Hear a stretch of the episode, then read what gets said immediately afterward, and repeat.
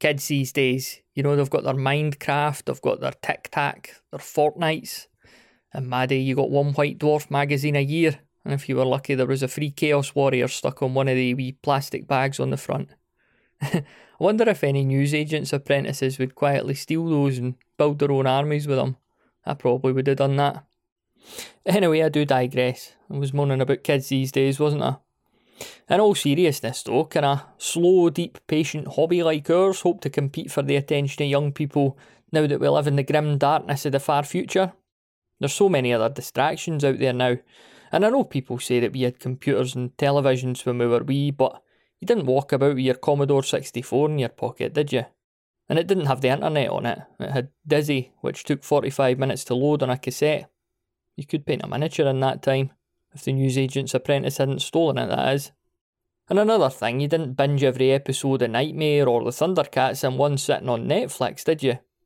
So the point is, things are a lot different now, things are a lot more immediate. But all isn't lost. On this episode, I'm joined by a lovely chap called Mark, who filled out our tabletop miniature hobbyist survey over at bedroom battlefields dot com slash survey. He raised a few of these points which led to us having a bit of back and forth, and I thought it'd be really good to invite him on and do an episode about it. So, welcome to the show, Mark. What's uh, what's on the painting table at the moment? So, um, I've actually just doing a, a selection of just nice, cheap plastic figures to try and make a a, a dwarf and a goblin army, just because it's something that I never did when I was a kid, and it always felt like I, I couldn't afford it or I didn't have the time. And I've got these really cheap little, have you seen the E M four um miniatures? Yeah, I'm aware of them, yeah. And they're like twenty p each or something like yeah. that, and you get Aye. like a little monopose, um, three different um orcs and three different dwarves, and I just got a load of those and a few other little figures, but just keeping it really simple. So I painted up all the dwarves, so I'm really happy with those, and I painted up the goblins next, and you know, they're not very well done, but they're okay, and they look loads better than I could do when I was a kid. I think that's the other thing, as I'm because I'm sort of revisiting this as an adult. Somehow doing stuff that's better than I could do when I was twelve still feels like an achievement, even though probably yeah. as a grown man it's fairly pathetic. I know, but, I know. I was like that the other week. Like we did, we had that game of Rangers of Shadow Deep, and I had all that terrain. Um, and I was like, when I set the table up and I took a picture of it, and I was thinking, see if if if ten year old me could see this, oh, like yeah. he'd be absolutely amazed. Um, well, I so. yeah, I think that there's a real thing there. I mean, just when you. Talking about the idea of that kind of spectacle, um, you know, I, when sometimes you see stuff that people paint that's like really high quality miniatures, you look at it and just think, well, I literally don't even think that that's been painted by a person. Mm-hmm. I can't believe it. Um, and people like sort of like having a go at like the old White Dwarf things as if they were rubbish, but they were amazing, weren't they? They were like know, absolutely like unbelievable. And yeah. like, I just think people have set the standards too high and aren't getting any enjoyment unless they're really good at it. And I just think, well, what's that about? You know, surely you should be proud of anything that you do. Mm-hmm. I wonder what it, it's not. This is not the main it's topic or conversation, but I wonder what drove the quality to the extent it is today. I wonder if that is a an internet thing where um, it's almost a competition now. You know, no, yeah. very few artists would probably admit that, that they're doing it to be the best or doing it to be better than everyone else. But, you know, we're comp- humans are competitive. Eh? So I wonder if it's just constantly seeing pictures of other folks' stuff is just driven the quality to the, the I, way it is today. Yeah, I'm convinced it is. If you look on, like, I don't know, Instagram at what people's houses look like, it appears that everyone that you know lives in, like, the, an absolutely amazing show home. And it appears that everyone is completely flawless looking, and everywhere that they've been on holiday and every meal they've eat, ever eaten is absolutely yeah. And you just think, well, it doesn't, I don't genuinely think that it reflects life. It doesn't mean that these people haven't painted these miniatures in this way. They have. But they've also taken a lot of time over curating the photograph and sort of thinking, how can this be posed in the best way? And how can I make this look absolutely stunning? And how can I sort of put on another layer of paint and go back and correct this and correct that and keep on refining it? Maybe they spend a huge amount of time on it. If that brings them enjoyment, I'm not to say that that's not worthwhile, but you shouldn't feel that you have to do that and that that's a standard that you need to achieve. I, I do worry sometimes that the the standard. I mean, my my two children, I've got a twelve-year-old and a fifteen-year-old, both girls, and yeah, it worries me that they're going to have life goals that are set by expectations that are very hard to reach, and I, just that whole thing of just being absolutely perfection all the time. It yeah, it can make you pretty stressed out actually, and that's not what this is about. Surely this is about relaxation, enjoyment, being able to just have a go at something, just make a mistake, don't worry about it, just have fun and be expressive and do it your way as well. And that that's the thing with, with the internet. And I, I know that, you know, there are um, famous artists out there who've who've put what um, photos of their early work, but it's what you're not seeing often yeah. with artists. Like, it, it's, t- it's taken every one of the great painters such a long time to get to that standard. They've worked so hard at it. But we have seen the end product, and it's a bit, it reminds me a wee bit, like I used to take my nephew to, to football training when he was like ten, eleven year old. And as him, him and his pals are sitting watching um, videos of Messi and Ronaldo doing all this stuff. And they're almost thinking like, I, I just need to be able to do that. And you're, yeah. you're saying to them, look, that took them years and years of doing, you know, practicing and getting the basics right. You don't just jump in at that level. Um, and I think now it's, it's, it's difficult for younger folk to grasp that to be good at something takes time and effort. You know, you can't just shortcut it.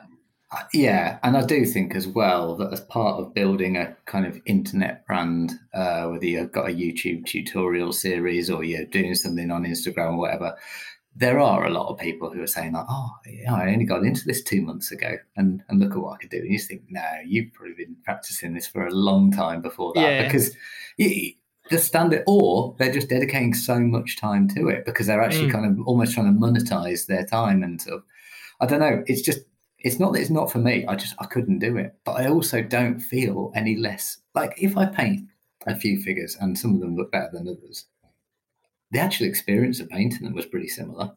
Mm. The the end product really, in terms of what I can use and what I'm going to do it for. And I don't really want to just paint things and just shove them in a cabinet or anything like that. I, rather, they just became useful things so that you can play a fun game and, and explore and, and, you know, I think we've got to make sure that we don't get too um, caught up with thinking that this is high art.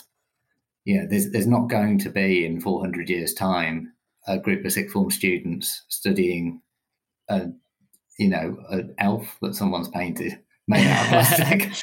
Maybe there will be. Well, maybe there will. But I can't help but feel that you are basically colouring in a piece of plastic. You know, mm. I mean, that's fine. That is what you're doing. Don't worry about it and enjoy it and do it so that you can then use that piece of plastic to have fun and recognize that it's a toy as well.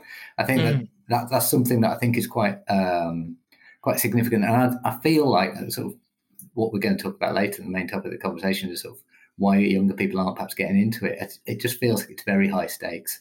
And it also feels to me that the standard and the expectation is to create something that is a piece of art rather than something that is a gaming um, model that you're then going to be able to use to play a dice game with. Because mm-hmm. basically, you know, if you play Cluedo and you move the little guy around, you achieve what you're trying to do. And the fact that it's green, so you know that it's it's that person, that that's all you need to know. You know, they are just playing pieces. And there's enjoyment in creating them and painting them and doing what you want with them. And it's really fun.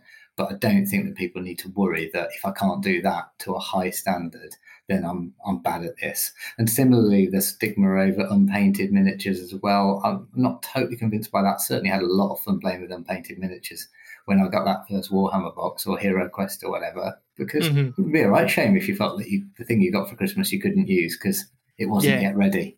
Mm-hmm. Mm-hmm. Yeah. I wonder um, if that's one of the big things that, that the hobby maybe struggles with, getting that getting that age bracket we're talking about that your ten, eleven year olds in, because if they, you know, like a modern, I'm not a big video gamer at all, but I've played like a couple of them um, in recent years, and like a video game, it'll, it'll guide you through it and it'll give you some quick early wins. It'll make yeah. you, you know, you'll get you'll get a gun and you'll blast a few folks' heads off and you'll feel like, oh, I'm getting pretty good at this. Whereas it's not like that with a hobby, you know, um, it's going to take more time to even feel like you've got those small wins. So that that requires patience, and sometimes that's just, there's there's a lot of other stuff they could be doing rather than trying to get good at this. Yeah, and I think as well, another side of it would be um, a, a, an element of understanding, like in a video game, you know, before you go and play the multiplayer version and you're playing all your friends or whatever and trying to win, you probably will try it out, won't you, on that tutorial type learning curve mode and, and get okay at it. And it's quite a secure environment. No one's really watching you or judging you. You mm-hmm. probably feel like you could do that sort of privately, really. Whereas there is an expectation that directly links social media presence and the hobby. So there's a sort of sense that you need to document what you're doing and put it online. And I know for a lot of people, documenting what they're doing is actually a great motivator, and it allows them to sort of think, oh, really enjoying the progress and creating a diary, really, of what they're doing. But I don't think that needs to be a pressure where feel, people feel that they have to be putting things on parade before mm-hmm. they're ready for it. You know, they should be able to have that safe environment before it becomes sort of socially visible. Um, and therefore, you know, they might they might have people making judgments about whether they can or can't do things. You know, and there are some pretty unpleasant people on the internet as well who will say horrible things, even if it's to kids. This podcast, I have a go at them all the time. uh, but nobody's listening, so it's fine. Um, how how did you get into the hobby when you were wee, Mark, and how do you think um, that experience is is different from how somebody might come across it today? Yeah, so basically it's the classic Hero Quest story. And interestingly, if you listen to other podcasts that may be more like historical miniatures ones, slightly older guys, it's always like, oh, Airfix models. Yeah, but basically they seem to be the two the two yeah, stories. Aye. And the, the common denominator there is that's something that was like advertised in mainstream media, so on the telly, in like like children's magazines, on like Going Live and stuff on the telly. You know, you could see this stuff um, and you bought it from like a toy shop or Argos, and then you had it and it was like very mainstream. So it was a gateway, but it was also the number of people who bought that and thought it was quite normal and didn't think it was like geeky or weird or anything was really high. It was just like, oh yeah, that's a normal thing to do. Probably a lot more boys than girls at the time, but still it was pretty normal. And I think that that gateway is the, is the was the hook in. They did a really clever job on that Games Workshop by teaming up with Milton Bradley, because everyone bought Milton Bradley board games, but they still do. People's houses are chock full of ordinary board games, ordinary toys, things you can buy from Argos. You know, and yet G W, you cannot buy their stuff other than by interacting with them, as far as I can mm-hmm. tell. Not that I've particularly tried to, but it seems like they kind of have forged this sacred Uh, space where, like, well, this is us, and and you need to come to us because we're very important. And mm-hmm. I don't think they've done it to be elitist. I think they've done it because that's the business model that, that suits them. And with online retail, they, they can just be their own place, and they've got the retail stores still anyway. But I don't, you didn't need to know about Games Workshop shops. Like, there was one, the nearest one to us was in Birmingham, and yeah, you know, I didn't know that was there until I bought Hero Quest, and then got the little leaflet, and then you. You know, got to know a bit more about it. And, oh, right, that's a thing. And then you saw White Dwarf in like W H Smith's or whatever. You know, just it was quite mainstream, normal stuff. You you were experiencing this just as a kid, just finding out about, I don't know, how they would find out about Pokemon or whatever, just normal kids' toy brands. And I think that that seems to be the missing piece of the puzzle, as far as I can tell. I can't see how someone would, who's nine would really know what that genre of gaming was. Whereas D and D seems to have, they seem to have worked out how to do that. Um, do you think that was Stranger Things, or do you think it's... Yeah, uh... no, I think that that was a kickstart, isn't it? Um, but it is interesting that actually the number of people playing it probably has been fairly consistent over the years. Um, but you now do see, for example, like starter box sets in like Waterstones, and they've kind of... They're trying to tap into, well, where do you, where can you still buy board games? And let's just put the boxes in there. Why not? Mm. Yeah, maybe not all the stuff you can buy for that that product, but they're just saying, well, you can buy the starter set. It's like fifteen quid. If it doesn't work out for you, it doesn't really matter. I think that, that that's quite important. Actually, um, rather strange things that you can find on the internet. I found old copies of the Argos catalogues that people have scanned and put Good. online, and uh, it's like found like the prices as well of these things. So, like, I found a nineteen ninety-three Argos catalogue last night, and you could buy Warhammer or Warhammer forty K box sets, and they were twenty-nine pounds seventy-five. but to buy Risk was twenty-five quid or something. Like almost yeah. the same money. It was priced basically like, oh, it's just a slightly more expensive board game. Yeah. And you got loads yeah. and loads of stuff in the box, absolutely loads. Whereas now it's like one hundred five quid or something like that. You know, whereas Risk will cost you still probably twenty-five quid.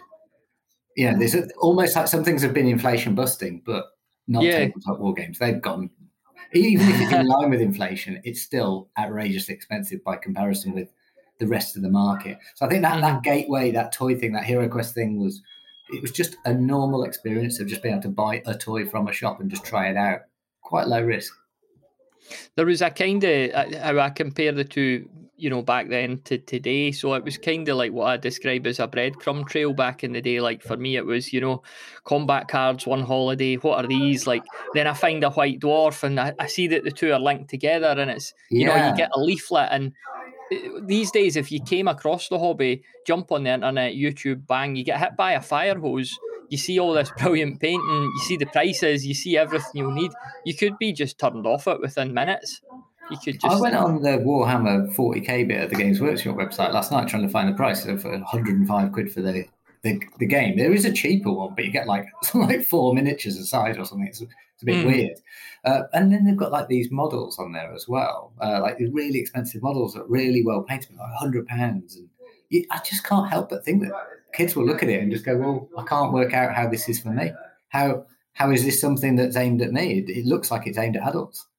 Do you know if, if G W, I mean, I don't know this myself, are, are they still are they still marketing it, kids? Um, well, there's a really interesting thing, because I found something online um, just last night looking around. It was called, oh, I can't remember what it's called, something like Warhammer Alliance or something. And it's like a kids club thing for right. schools, where you get sent as a school like a kit of stuff, and they send you like ten Space Marines and ten of those golden angel-y things. Um, Aye, like, yeah. You know the ones I mean. And, and so you get those, and you get a little mini rule book thing, and you get it for your school to sort of set up a club. I mean, it's probably not enough to actually do stuff with, but it's just like a starting point. And what's really interesting is on their website, it's all branded up like really cartoony. But it's a little bit strange, because it's like, it's really cartoony and light and fun and kiddie, but then the next step will be like a Space Marine like ripping someone's head off. Yeah, and it, it feels it's it's just a bit weird. It's like it just it just sort of feels like they're going, well, let's try and make it for kids for a bit, but our actual main intellectual property is really aggressive and scary, so we're going to have to sort of segue into that. But there doesn't appear to be a a progression through. Whereas I'd say that like war, like Hero Quest felt sort of lighter and more fun. Uh, and like if you would like stuff like Thundercats or He-Man or whatever, then you'd be like, oh yeah, that looks a bit like that. I, mm-hmm. I can cope with that. You know, because when you're nine, like Mum-Ra was pretty scary, wasn't it? You know, you didn't yeah. you didn't feel well, like well, it wasn't like something. Disemboweling Panthro or anything, like blood everywhere. Exactly. he's, up to his, he's up to his elbows in it. Yeah, it's like, it's almost like, you know, it's Noel's house party, and instead of Mister Blobby, it's it's Predator. And mm. it, it just feels so jarring. And I think that people, you know, kids don't, kids aren't supposed to like stuff that's like Predator or Alien or... And yet the Warhammer forty K stuff especially, it's it's that level, isn't it? In terms of its maturity rating, if you like. You know, it's not it's not for children. It, it doesn't look like it is. I think, I suspect it's a commercial decision, because there's a lot of sort of youngish blokes who will spend a hell of a lot of money on collectibles and paint mm. them up to a very high standard. I, I, I can't help but worry that they're not even that worried if they're painting the miniatures and just putting them on the shelf, or just buying them and keeping them in the shrink wrap box and displaying them with those little things with the big heads that they have. You know, it, it just feels a little bit like, are you actually aiming it at this collector market now of these of these guys who've got jobs, who've got plenty of spare money? And that that's okay if they are, they're entitled to.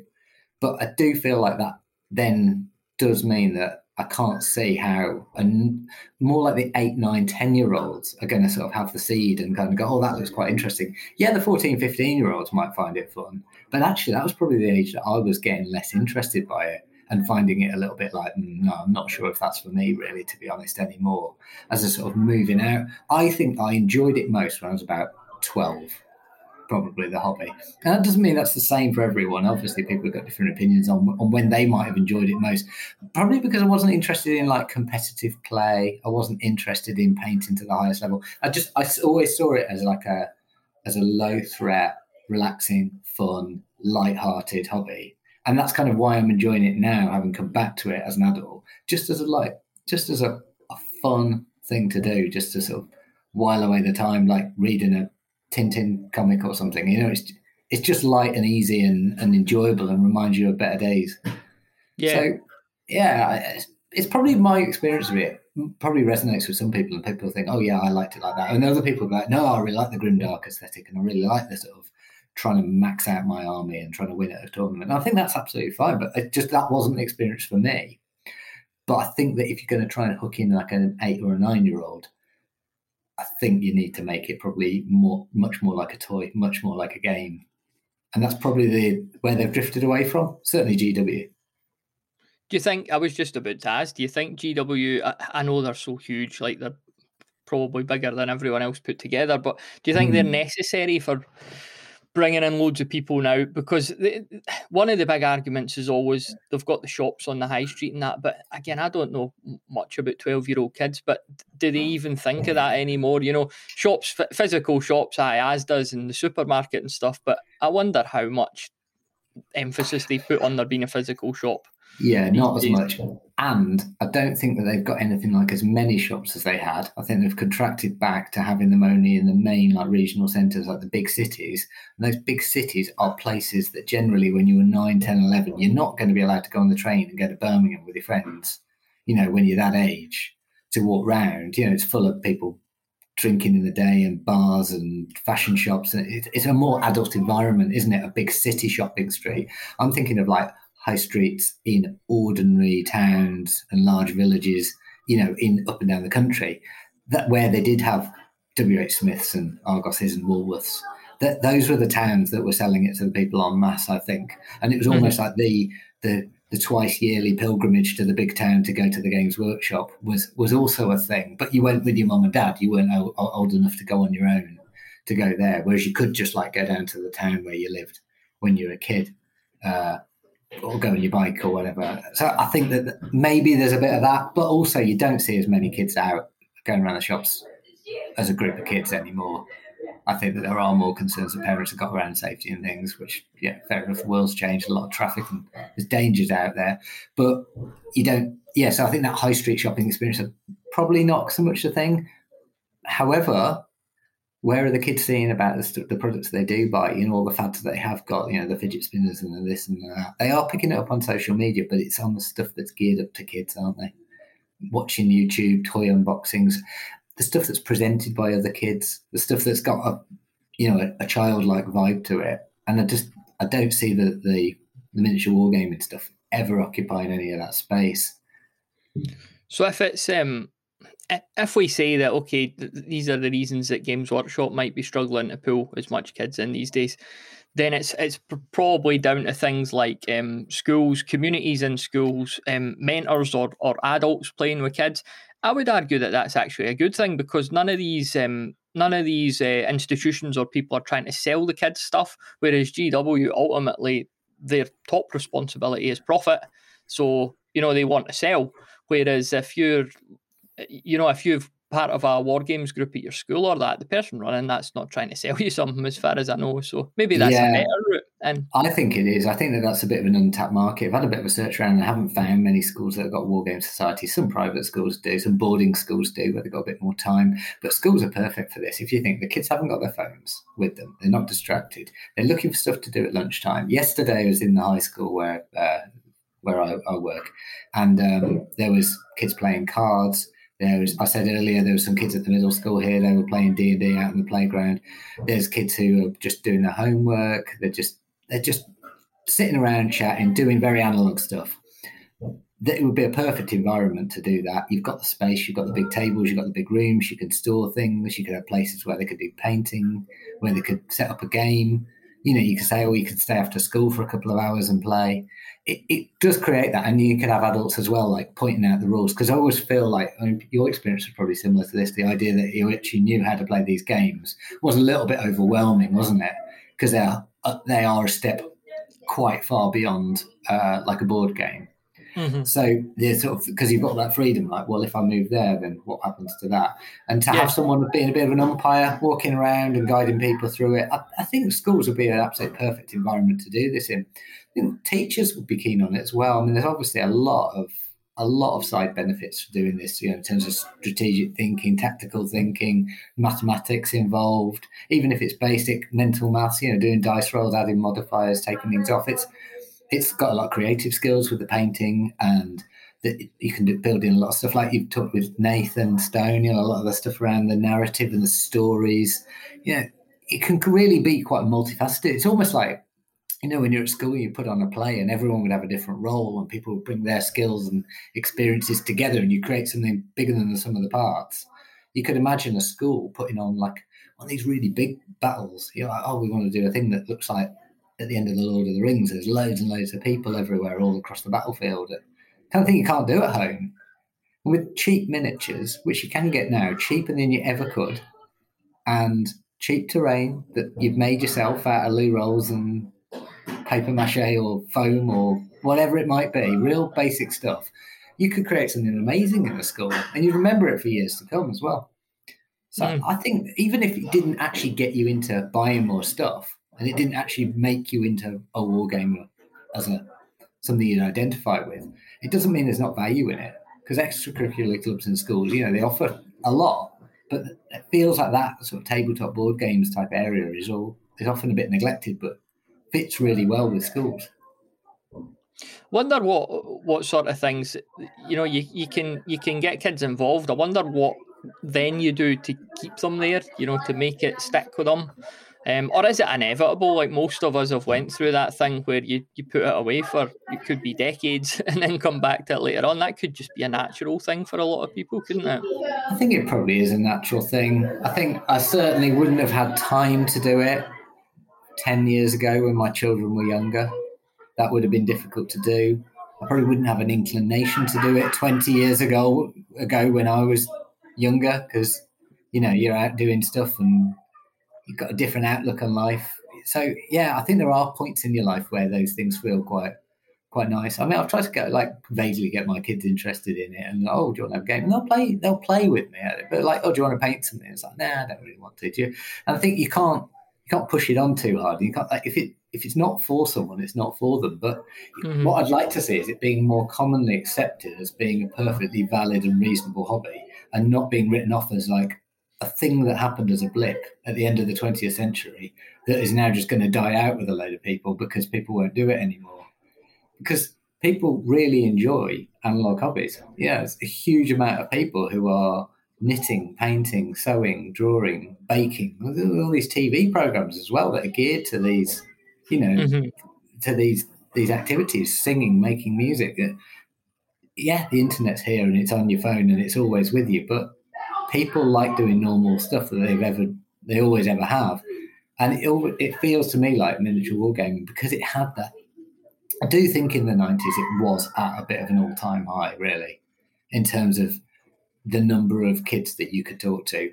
I remember at school, it wasn't the majority of us by any means, but like in my year group, so there was about two hundred fifty kids in our year. There must have been like fifty of us who were interested in Warhammer. That's quite a lot, isn't it, really? Mm. You know, and, and it's it's as many as we're interested in, I don't know, not football, but other stuff, you know, this, the next level below that, video games or tennis or whatever it might be, you know. It was pretty mm. popular and pretty normal. And and yet the amount of people who are still doing that now, you know, it will be a few of us who have come back to it. But I imagine, yeah, it just kind of goes through a cycle. I think it's whether, whether you get that nostalgic pang at some point when you're in your late thirties and, yeah. Instead of going and buying a Porsche and having an affair, you decide to buy some goblins and, just... and have an affair. Yeah, and your wife just looks at you and says, "Oh, I didn't realise I'd married my dad." Like, oh. She's like, "If you're if you're having an affair, that's great news because uh, I was chucking you out anyway." Exactly.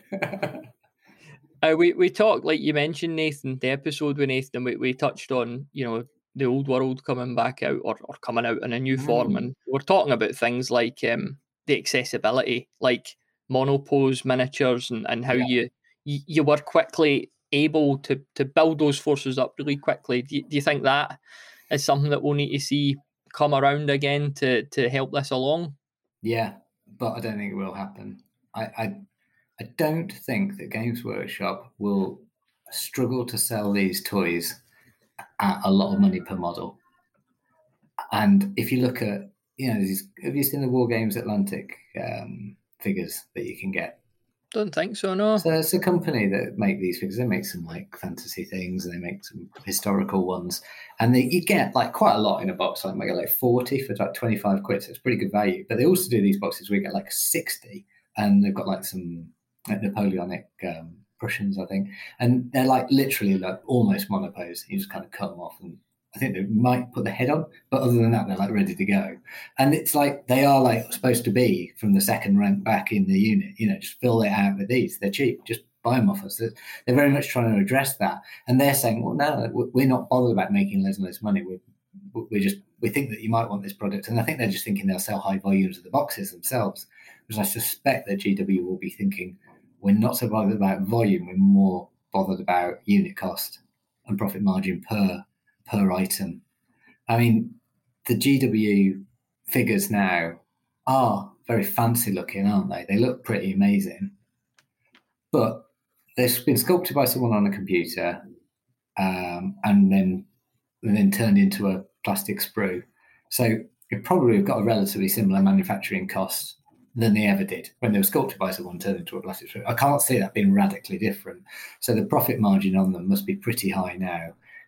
I think I just looked one up, and I think it was about forty quid or something for like five Terminator Space Marines. Like, that's loads of money. Eight quid a model. That that's loads, isn't it, for a mm. piece of plastic?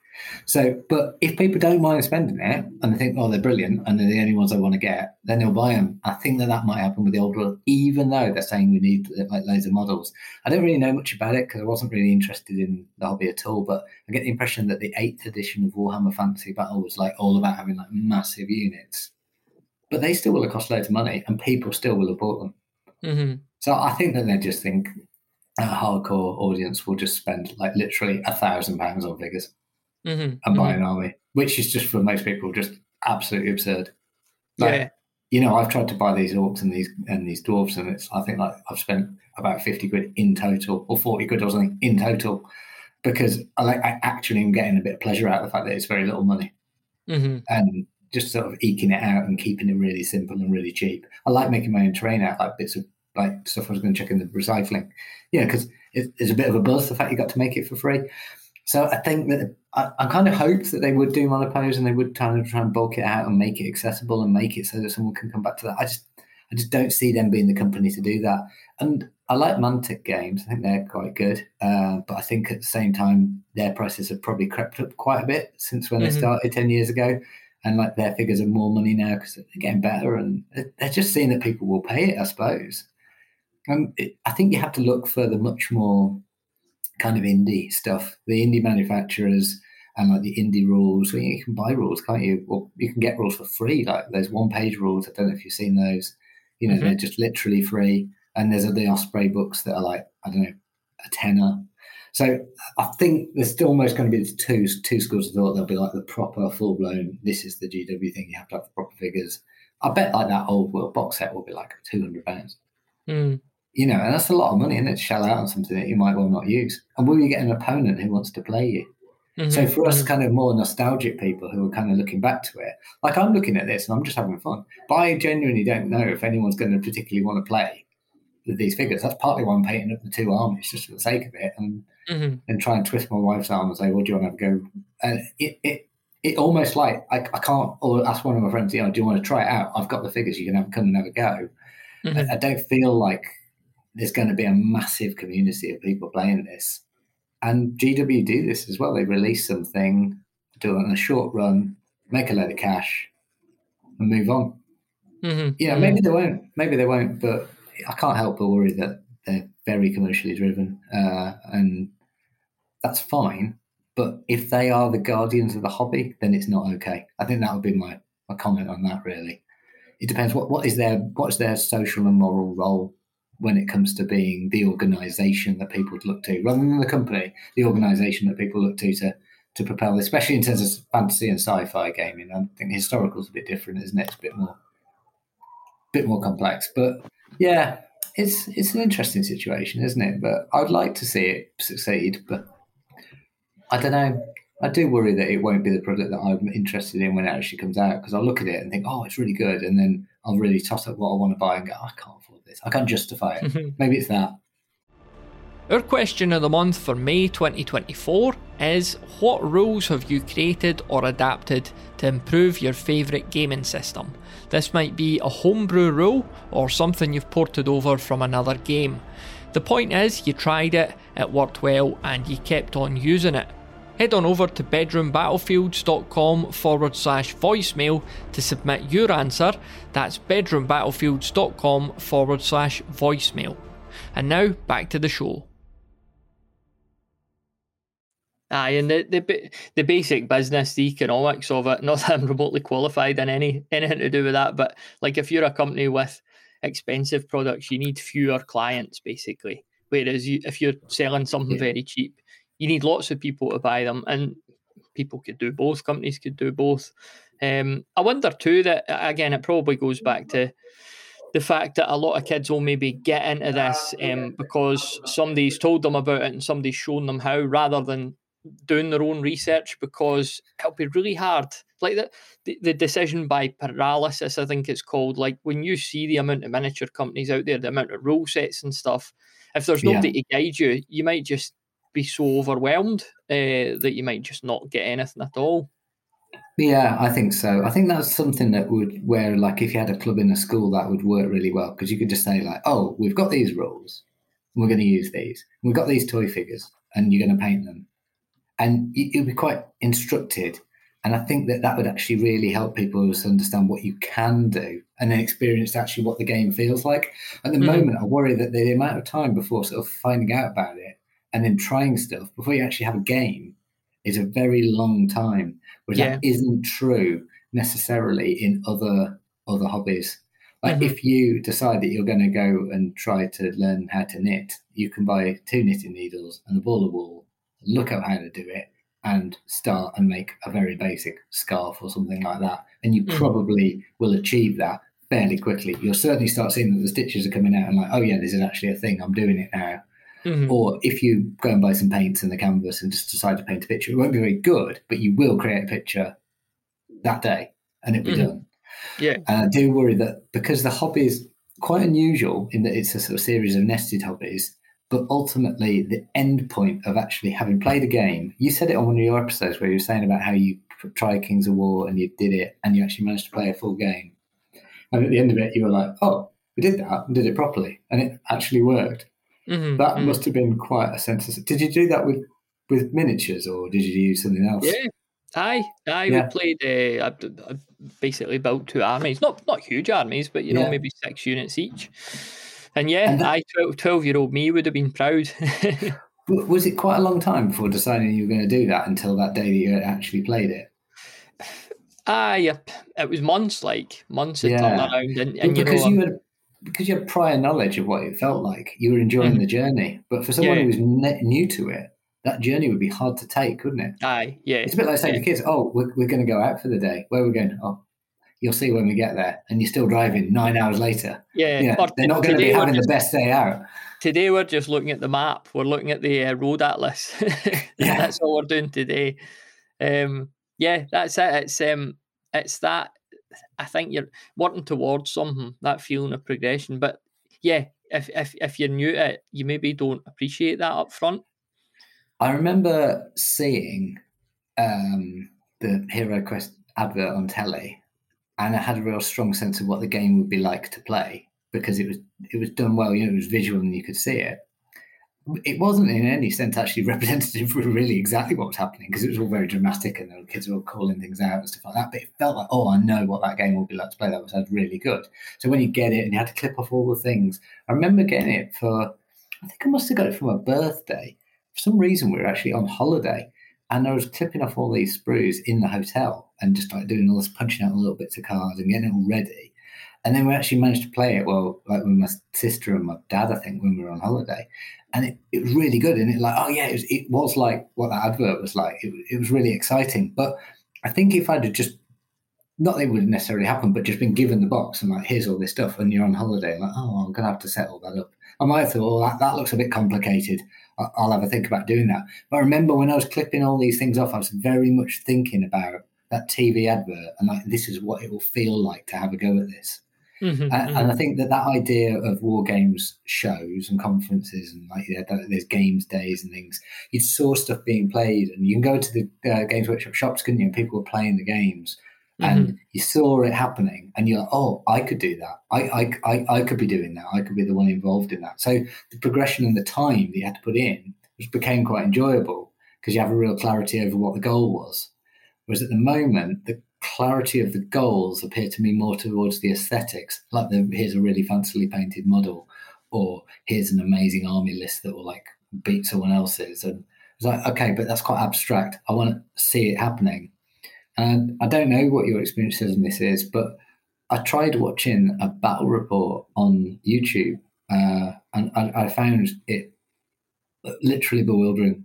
Like the camera was moving, and it was apparently a reasonably good one, but like I, I just I, I couldn't I couldn't focus focus on it. I didn't think I was there, mm-hmm. and it, it, I genuinely didn't. It didn't inspire me to play the game. It actually made me go, "Oh, that's a bit confusing. Don't really understand what's going on." Just turned it off after about three minutes. I mean, that mm-hmm. might be just me not being able to focus on that, and that not being my kind of thing. But I, I don't know. It, it's. It's a bit like, you know, watching football on the telly is all right, but if you actually go to a game, it is very much, it's a lot more inspiring, isn't it? You have a real sense of like, oh, I, you know, that that's a real thing, real people doing it, I could do that. So I think seeing it done is a really important part. Maybe that's what the internet doesn't do very well. Mm-hmm, mm-hmm. Maybe we, yeah. that's where the actual physical venues and locations comes in. Um, mm-hmm. And that may be what kids aren't seeing. Yeah. Aye, and getting getting hooked by some after having done it, you know, like I, I could imagine that for the right kid at the right moment, a game, I talk about it a lot on the show, Song of Blades and Heroes, very, very mm. simple, small-scale skirmish, skirmish game. You could you could pick it up really fast, even even I, I picked it up, I'm daft. Um, but I could imagine the right kid at the right moment playing a game of that and thinking, that was great, let's do it again, you know, and just getting yeah. that wee bug. And also, like um, we've mentioned Hero Quest a lot, it gets mentioned on the show a lot for all the right reasons. One of the games that I, I don't think gets the credit it deserves for that era was Battle Masters, because yeah, that was really good. Yeah, it, it gave you that, like I was reading White Dwarfs at that time, looking at Warhammer. I don't know if I owned the Warhammer box set at that point, but Battle Masters gave me that mass fantasy battle in a box. You know, it, it literally was set up on Christmas Day, if I remember correctly. It had a nice mat, it was hexagonal. Uh, yeah. The units were very easy to build because they were multi-based. Um, there was a wee castle, you had your scenery, you had a cannon, you know, ogres, you had everything. And that was just so accessible and such a brilliant, simple game as well. Don't think I played it completely to the rule book, but it was something that me and my pals got out again and again and had a game of.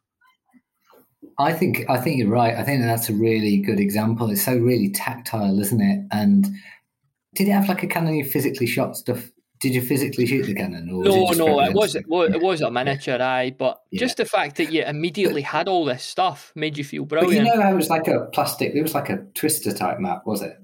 Was it? Aye, was yeah, it, it was like a rubbery. Yeah, yeah. yeah, so yeah. It, it, but, on hind, it, you know, it probably wouldn't have aged very well. But well, no, still. But you say that. But I think that's really interesting because the stuff was obviously like probably fairly robust plastic. It probably felt mm-hmm. like a toy, and it felt like you could kneel on it and lean on it. It doesn't matter. Whereas yeah. now, I feel like it'd be like, oh my god, you're on ceremony, and you're in a, you know, this is a a master crafted crafted diorama, and aye, you know, thou aye. shalt not touch it. And yeah. that's what I don't think it. That's where I don't think it's inspiring for kids. I think it does need to be a bit. bit back to basics and a bit simple.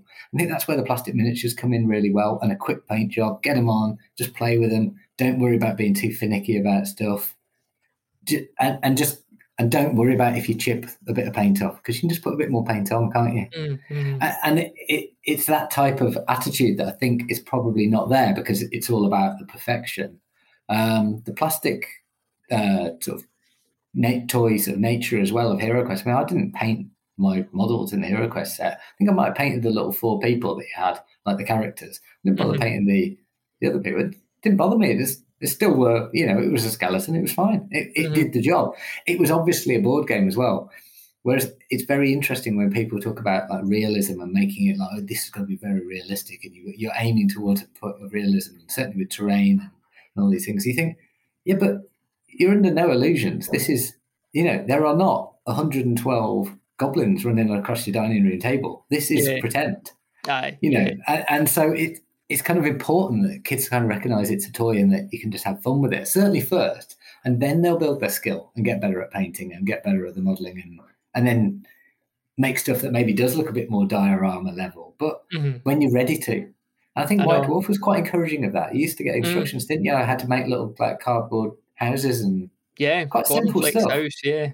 yeah, whereas now they want to sell you something that's like one hundred pounds for a little plastic little... you know, throne or something. Mm-hmm. And it, it's a different model, isn't it? So I think the White Dwarf always felt like it was on our side as kids. And it felt like mm. it was written to kids. That was almost my impression as well. Like, it felt like you were yeah, supposed to be right. twelve if you were reading it. I think if you saw a twenty-five-year-old reading White Dwarf in the nineteen nineties, you might think they were a bit strange. Yeah. It, it, it was always kids that won that prize as well, you know, the, they're sitting while the game's round up. Imagine just like a forty-year-old man with like a beer belly sitting amongst it. Folk would be like, what the fuck are you doing taking those games off of some kid? So, yeah, it is. It's like the Pied Piper. Yeah, yeah. It, it it does feel like that. That's changed. And I think that, I think it's probably, it's probably a case of almost trying to say, well, what can we do? And in terms of the sort of what the answer is, I don't know. But I, I do think uh, when I've done a bit of Googling, one thing I can't find is not only can I not find many schools that are running war game clubs, but I can't find a resource for teachers that says, look, how about this? This is the educational benefits. Here's some lesson plans. Here's some structure. Here's some things you can do.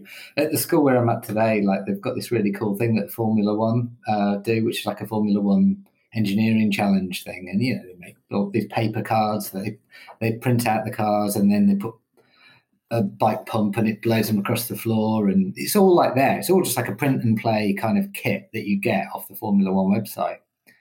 And yeah, loads of organisations do this. My wife works in a school, and she got some really interesting history resources off um, the Samuel Johnson birthplace, you know, and got some really good lesson plans, and they just make it available for free because they're a charity. I think we mm. almost need an organisation that is almost there to say, well, we are the people who want to promote this, and here's some free stuff you can get. Here's some links. So here's some free rules, or here's some simple rules, or try doing it this way, or this mm. is where you can learn about painting miniatures, or this is where you can buy things from. And it's very agnostic, and it's trying to take a step back, not trying to make any money, but just be there as a just a hub for the education community. Well, even that, and that would include parents as well. Just people are like, yeah, I want to teach people about this, or scout groups and girl guides, whatever it is. That that kind of environment, I just think, would be perfect for it. I think sometimes it's got a bit of a negative rep as well, hasn't it? In the past, I remember perhaps some parents thinking that maybe it was a bit violent to play like war games. You know, it was a bit, bit not very nice because you, you're killing monsters and you're killing things. And I think that if they saw the the uh, the G W stuff now, they're probably fairly rightfully worried. You know, this does look too mature and too violent for my children. So I think that maybe that more Hero Hammer kind of fun look as well is probably part of the part of the thing that appeals to me going back. Is it's not too scary, it's not too horrible. You know, mm-hmm. the, the world's pretty grim anyway. We already live in the grim dark future, don't we? So yeah, sometimes it's quite nice to look back to the what they thought the grim dark future was going to be like in the nineties. It seems quite cheery by comparison. Do you think there's a lot of that too, like buying into a completely new story world? Like if if you're if you're going to play G W stuff and it's the Warhammer world or it's the Age of Sigmar universe or whatever they call that thing, yeah. it's it's it's relearn. Well, it's learning a completely new universe and stuff like that. I wonder if. You know, kids are maybe, and people in general just have so much room for um, stuff like that. Yeah, I think so. I remember, I remember the, in the early nineties, like the Warhammer world was just like literally a total, utter Tolkien knockoff, mm. and quite unapologetically, and obviously lots of Michael Moorcock stuff around the chaos and all that kind of. Thing and it's cool, but I remember just at the time being like totally in my comfort zone. It's like, yeah, the few fantasy books that I've read at that age, that's this that is this, that's fine. You know, I know what a dwarf is. I know that they might live in the mountains. And I've mm-hmm. got this little map of the old world in White Dwarf, and it looks basically like Europe. It also looks a bit like a Middle-earth map you might get in Lord of the Rings. I get it, it's fine. It's all very mm-hmm. digestible, whereas, like, yeah, the the stuff now is like, oh, you know, these different, very high fantasy, very complex, and the kind of thing that is a little bit bewildering. I think that the more low fantasy, basic kind of stuff that kids can get their head around. Most kids' books, or most kids' fantasy books, my younger daughter still reads quite a lot of stuff that's like this. It, you know, it, it plays the same themes, the stuff that you think, yeah, I, I can kind of cope with that. I know what a wizard's like. I know what a dragon's like. I know what an ogre would be. And I know that the fact that they probably live in a sort of pseudo-medieval world. It just feels like actually sticking to those basics rather than trying to invent something that can become a property in its own right that you can syndicate for video games and films and toys and so on. It's less profitable because it's so derivative that you can't really copyright anything, but mm-hmm. it's actually a lot easier to latch onto and just go, oh yeah, I know where I am. I know what's going on. I quite yeah. like that about the fact that like these these orcs that I've got and these dwarves that I've got, and I'm using the dragon rampant rules. I just think I literally don't really care where they're from or live or what the world mm. is. It's just yeah. as simple as some fantasy creatures having a battle. Because they are. Uh, yeah, and I think that sometimes wrapping your head around the real complex, the lore, is something that you, it feels like it's something that you need to be able to get your teeth into first. To, to, well, you need to get, to get your foot in the door before you can get teeth into it. So with the Warhammer stuff, when we were younger, reading it, it was like, yeah, it's very familiar. And then you'd read a story about, like, I don't know, Gotrek and Felix, and go, oh, they're quite cool, quite like them. Mm-hmm. But contextually, they felt like they were living in an environment that you already had prior understanding of. Mm-hmm. I think that that matters. So, and in the same way that, you know, if kids are going to do sci-fi stuff, yeah, you know, they probably might want to do things that are a bit Star Wars-y or whatever. Fine. Mm-hmm. Mm-hmm. You know, why wouldn't they? That, that's sort of a reference point they understand. Uh, whereas the very specialist, the G W approach is very much like you need to know the things before you are allowed in our door. So it feels a little bit prohibitive.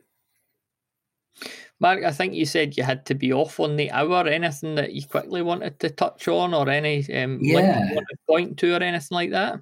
Well, I'll tell you, tell you what, I, I, while talking, it's kind of made me realise that maybe I should actually pull my finger out and create some kind of website with uh, resources and collate them all together for people who are working in education to, or in community settings and clubs and social environments to have, have stuff and...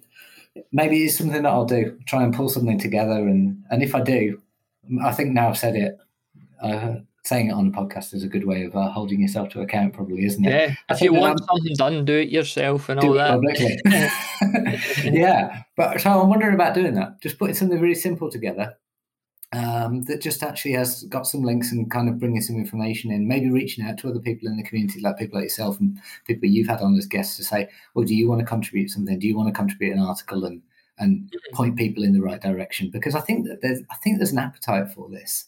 And I mean, at the moment, the vast majority of secondary schools up and down the country have got kids who have got forty-five minutes to an hour on their hands at every lunchtime, who haven't got their phones, are trying to do something, want to recharge their batteries before their next set of lessons. And, you know, actually a club like this would go down a treat in a lot of places. I mm. think really the other the other thing I'd really love to see is more girls getting interested in it. Um, just really quickly on that, actually, I've got uh, stuff for Frostgrave, and I very intentionally bought the female wizards and the female soldiers. And, mm-hmm. and my youngest daughter thinks it's great, and she's played with it a couple of times with me. And mm-hmm. it, it you know, it, it does feel more like it's her, and it does feel more inclusive, you know, whereas mm-hmm. previously it was very male orientated, uh, yeah. even to the point where you imagined that the orcs were probably male.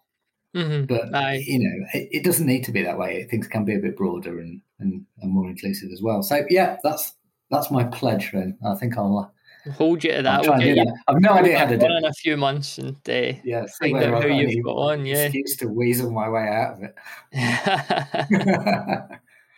Well, thank you very much for the time. I know it's been great, Mark. I really appreciate it. Um, thanks for your insights, and yeah, we'll we'll definitely um touch. I, I hate that term. I don't know why I say it. Touch base. Really hate that. It's a really corporate sort of term. We'll speak to each other, uh, and I'll yeah. I'll, and I'll find out. It's, it's, it's both corporate and also slightly sleazy sounding. It's, I know. I know. I, I don't know why I said that. Uh, yeah.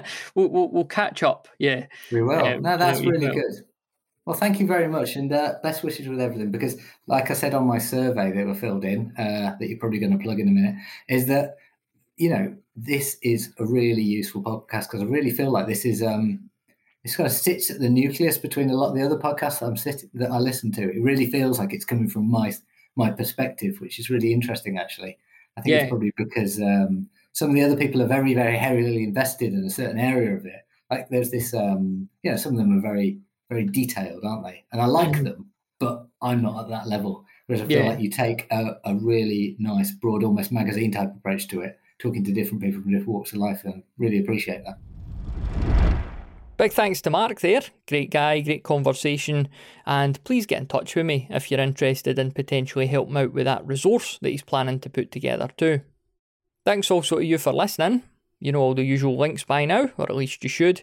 bedroom battlefields dot com slash podcast, bedroom battlefields dot com slash survey, and we've now got bedroom battlefields dot com slash worst Patreon ever. Hey, that's all one word. Genuinely, that'll work if you type it into your Commodore sixty-four. Okay, enough for now. Uh, Joe McCulloch's back on the show soon. That'll be cool. In the meantime, stay subscribed, follow us on Tic Tac, and uh, smash the like bell or something like that. Cheerio for now.